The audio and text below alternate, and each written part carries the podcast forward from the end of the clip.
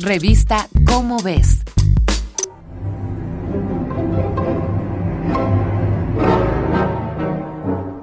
Una noticia puede darse a conocer de forma masiva a través de la voz de un solo comunicador. Un vehículo de proporciones inmensas es capaz de llevar a toda una tripulación bajo el agua. El ser humano logra escapar de la atmósfera de la Tierra gracias al uso de un cohete. Estas maravillas modernas nos resultan ya parte de nuestro día a día. Sin embargo, alguna vez fueron el tópico de novelas tan fantasiosas que le dieron a Julio Verne el reconocimiento mundial por tener una imaginación volátil. A menudo se cita a Verne como el referente de los grandes inventos científicos del siglo XX. Pero resulta que al autor francés también se le relaciona con el conocimiento científico de su época, pues en varias de sus obras se muestra su gran conocimiento de la geodesia, que es la ciencia que estudia la forma y las dimensiones de la Tierra. Su obra más famosa al respecto es La Vuelta al Mundo en 80 días, donde el gentleman Phineas Fogg apuesta 20.000 libras que podrá partir la noche del 2 de octubre de 1872 a las 8.45 de la noche y volver al mismo punto a la misma hora del 21 de diciembre de ese mismo año, después de haberle dado la vuelta al mundo. Al usar el conocimiento actual, sabemos que Fogg debió recorrer en esos 80 días poco más de 40.000 kilómetros, el perímetro del globo terrestre.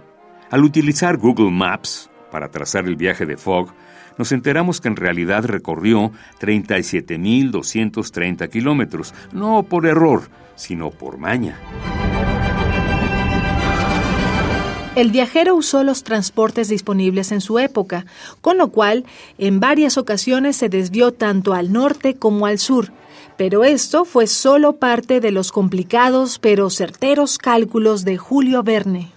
Phineas Fogg no inició su viaje en un punto del Ecuador, donde habría tenido que dar la vuelta al mundo a lo ancho de la circunferencia de la Tierra. Él viajó por uno de los paralelos del norte con una precisión que, aunque no se le diga al lector, queda muy bien establecida en las mediciones de la Tierra. Cálculos similares hace Verne en otras novelas como Aventuras de tres rusos y tres ingleses en el África Austral, donde una expedición científica debía medir un segmento del arco terrestre cruzando uno de los meridianos de la Tierra. De nuevo, nos encontramos con rutas y cálculos bastante precisos. Y en De la Tierra a la Luna, el cohete de Verne despega desde Tampa, Florida. La base de donde partió el Apolo 11 está en Cabo Cañaveral, que se encuentra en la misma latitud de Tampa, por lo que Verne sabía que si vas a lanzar un cohete a la Luna, es mejor hacerlo desde un punto cercano al Ecuador. Esta es una coproducción de Radio UNAM y la Dirección General de Divulgación de la Ciencia de la UNAM, basada en el artículo 10.000 leguas de viaje alrededor del mundo, Verne y la geodesia, escrito por Héctor T. Arita. Si deseas saber más sobre los fundamentos científicos de la obra de Julio Verne, consulta la revista Cómo ves, la publicación mensual de divulgación científica de la UNAM.